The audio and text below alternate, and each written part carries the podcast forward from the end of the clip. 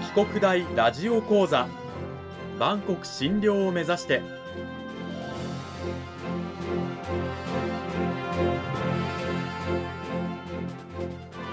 番組タイトルにあるバンコク診療とは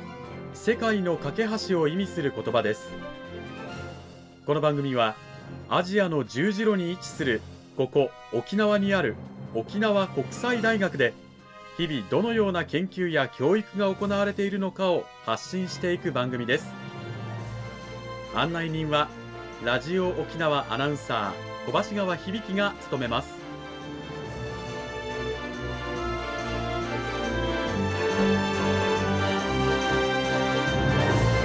この番組は沖縄国際大学の提供でお送りします。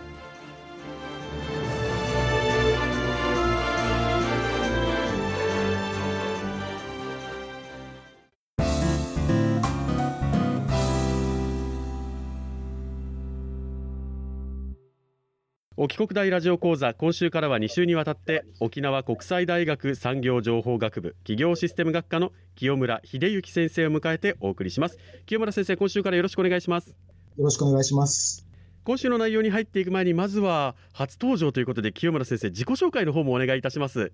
はい。1963年今から59年前です。私来年還暦なんですけども63年に沖縄県の那覇市に生まれました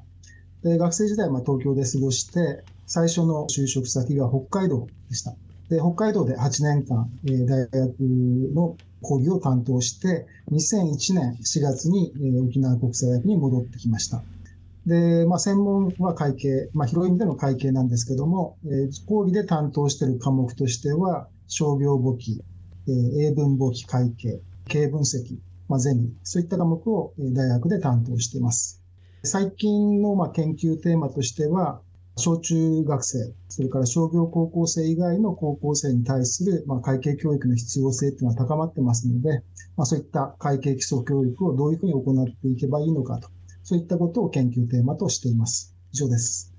さあ、そんな清村先生をお招きして、今週から2週にわたって講義タイトルは、会計って何ですか？ということで清村先生のね言葉の中にも会計会計と何度も出てきました。会計まあ我々ねよくお店で買い物した時にお会計お願いしますとかね言ってお金を払うので、まあ、会計イコールまあ計算みたいなイメージが強いんですけれどもただ会計というのは実はそうではないということで会計とはじゃあ一体何なんでしょうか？確かにあの会計というと計算というイメージものすごく強くて私、毎年夏休みにオープンキャンパスで高校生相手に体験授業っていうのをやってるんですけども、会計っていう言葉から何をイメージしますかっていうふうに聞くと、お金だとか、計算だとか、圧倒的にそういった答えが返ってきます。ただ、会計、これは英語のアカウンティングの訳なんですけども、その会計アカウンティングの語源は、アカウントフォー、説明するということです。したがって会計とは会社の活動ですとか、その姿を伝えることです。したがって、まあ、計算というのは、まあ、報告の手段に過ぎないと。まあ、別の言い方をすると、会計は会社の活動、その姿を映し出す鏡ということもできます。なるほど。我々がイメージする会計イコール計算ではなくて、計算というのは会計の一部であると。会計というのは報告のことなんだということなんですが、会計イコール報告ということでそもそもなぜその報告つまり会計が必要なのかということなんですけどこの辺りも先生詳しく教えてください。はい。まずはあの報告と言いましたので、まあ、誰に報告するかっていう話なんですけども、一つは企業内部の、え、経営管理者、でもう一つは、え、企業外部の利害関係者ということになります。でそういった観点から、あの会計が何で必要かということを、え、2つ話したいと思います。一つは、まず自分で利用するためです。つまり、会計を行うことで、自社の状況っていうのを数値で明確に把握する。つまり、ま、自社を評価することがま可能になります。で、自社の評価は、ま、当然将来の計画を立案する際に必要ですし、また計画通り事業を行えているかどうかを確認するためにも必要となります。まあ、話がかなり飛ぶかもしれませんけども、今冬なんですけども、来年の夏に向けてダイエットを行うことにしました。じゃあ、あなたは何をしますかと。そういったあの問いかけをすると、まあ、返ってくる答えは大体運動するですとか、間食をやめるだとか、うんえー、そういった答えしか、まあ、返ってこないんですけども、ダイエットを行うときに最初にすべきことは、まずやっぱ体重計に乗って、今の体重を知ることですよね。はあ、で、今の体重を知ることによって、じゃあ来年の夏までに何キロ落としたいと。じゃそのためには今月何しよう、来月何しようと。まあ、そういった計画が立てられるわけです。うん、でこれは、あの、会社のまあ計画、えー、全く同じです。だから自分の状況を知らないと、まあ、計画が立てられないと。また、まあ、ダイエット始めて、1ヶ月後の体重を知ることで、まあ、計画通りうまくいってるのかなと。えー、そうじゃないのかなと。まあ、そういった判断もできます。で、まあ、計画通りにいってないならば、えー、新しい計画を立てる必要があると。まあ、これも会社も一緒ですよね。計画を立てっぱなしじゃなくて、えー、立てて実行して、どうだったか、うまくいってるのかいってないのかと。まあ、そういったことで、まあ、会計の必要性っていうのは、まず自分で利用するために必要だと。いうことですなるほど今ねダイエットをする際にはまず今の自分の体重つまり状態を知ることが一番最初にやることで会計する際にはまず会社の今の状態を知ること、まあ、資産状況であったりね売上であったりとかそういった例えがすごいこう分かりやすかったんですがまずその会計の必要性の一つ目が自分で利用するためなんだとそしてもう一つあるということなんですがこれはどうなんでしょうか？はいこれはまあ会社外部の人、まあ、つまり他人に利用してもらうためです。うん、会計を行うことで自分の会社っていうのをまあ評価してもらうことが可能になるわけですね。うん、で例えばまあ会社がお金を欲しいと。で、お金を集めるときに、まあ、出資してくれそうな人だとか、お金を貸してくれそうな人に、自社の状況を伝えて、出資するかしないか、またはお金を貸すか貸さないかっていうのを評価してもらう必要があります。で、いくら、まあ、社長さんが、うちの会社大丈夫です。貸したお金はちゃんと返せますと。で、そういったふうに言ったとしても、それはあくまで社長の主観でしかなく、説得力が全くありません。まあ、そういったことで、自分の会社のことを正しく分かってもらうために会計っていうのが必要となってきます。で、他人、企業外部のまあ利害関係者と言いますけども、えそういった方々は、その会計によって生み出された数値をまあ利用して、えー、例えば次のような判断を行います。例えば、投資家。はい。この会社の株式を買うと、ちゃんとそれに見合った利益を得られるんだろうかと。うん、それから銀行ですね。この会社にお金を貸したら、ちゃんと返してくれるのかどうかと。それから取引先です。この会社に商品を販売したら、代金ちゃんと回収できるかどうか。うん、あと、学生にいつも話をしているのは、まあ、就活生です。つまり、その会社に入社しても本当にいいのかどうか。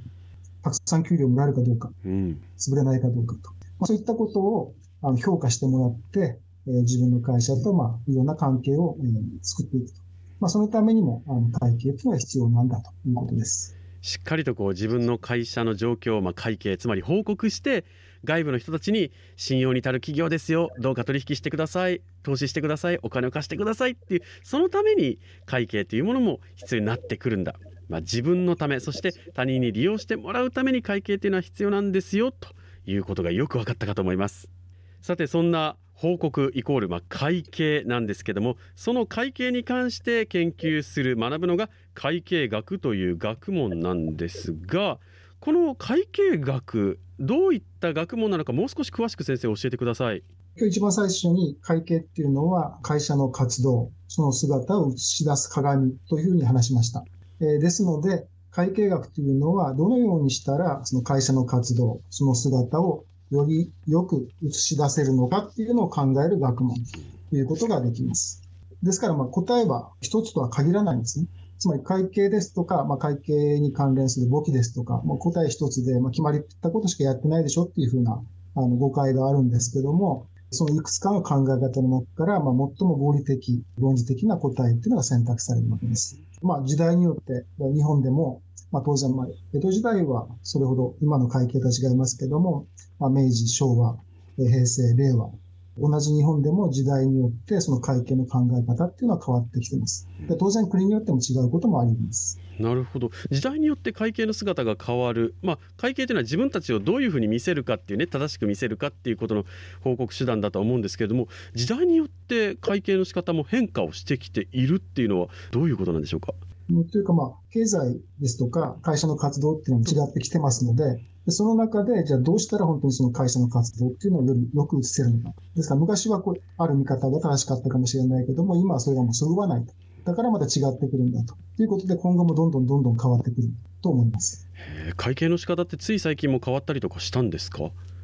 そうですね。大きく変わったのは2000年以降です。で、私が、まあ、1900そうですね、80年代か90年代、大学で学んだんですけども、8年代か。えー、学んだことの下手したら3分の1ぐらいは、ね、使い物にならないと。その分また新しいことを勉強しなきゃいけない。そういうふうに変わってきました。あの先生2000年代になって、ね、今こう会計もまた少し大きな変化があったということなんですけどちょっと具体的にどういった変化だったのかみたいなものも教えてもらえますか？はい。あの、まあ、2000年代に変わってというのも、最新、一番最近変わったやつでお話しますね。うん、去年変わったんですけども、はい。はい。商品をお客さんに販売するときに、いつ売り上げを記録するかっていうのが、まさに去年から変わりました。で、一昨年までは、えー、お客さんに商品を引き渡したときに売り上げっていうのを記録しようと。で、それが去年からお客さんに商品を引き渡して、お客さんがその商品をちゃんと確かめて、研修が完了した。そういった時に売り上げを記録しようというふうに変わりました。こういうふうに変わっただけでも、例えば会計の中身というのは大きな変化が生まれてくるというわけなんですね。ですね。会計期間区切って計算してますので、お客さんに引き渡した時点と研修が終了した時点に違いますので、会社の利益の金額も変わってきます。はあね、ちょっと時期がずれただけじゃないのと会計を学んでいないと思っちゃうんですけども会計を学んでいるとこれが大きな違いになってくるということでこの変化に乗り遅れないように会計を学ぶものというのは常にそういった社会の変化や計算の仕方っていうのも学び続けていかなくてはならないということなんですね。この時間は沖縄国際大学産業情報学部企業システム学科の清村秀幸先生にお話を伺いました。清村先生どうもありがとうございました。ありがとうございました。沖国大ラジオ講座今週もエンディングの時間がやってまいりました。さて今週は会計学会計入門というようなね内容になっておりますけれども清村先生今週の内容を踏まえた上で来週はどういったお話を聞かせていただけるんでしょうか？はい。来週は会計学を学ぶメリットで会計を学ぶと、まあ、どんないいことがあるのかそういったことを、まあ、いくつかの事例を使ってお話したいと思います。で、その後で、まあ、会計、会計学に対する世の中の誤解っていうのがいくつもありますので、そういった誤解っていうのを正していきたいなと、そういうふうに思っています。会計学、会計を学ぶメリットというのは一体どこにあるのか、そして会計に関する誤解とは一体何なのか、そのあたり皆さん来週もぜひ楽しみにしていていただきたいと思います。今週は沖縄国際大学産業情報学部企業システム学科の清村秀幸先生にお話を伺いました清村先生どうもありがとうございましたありがとうございました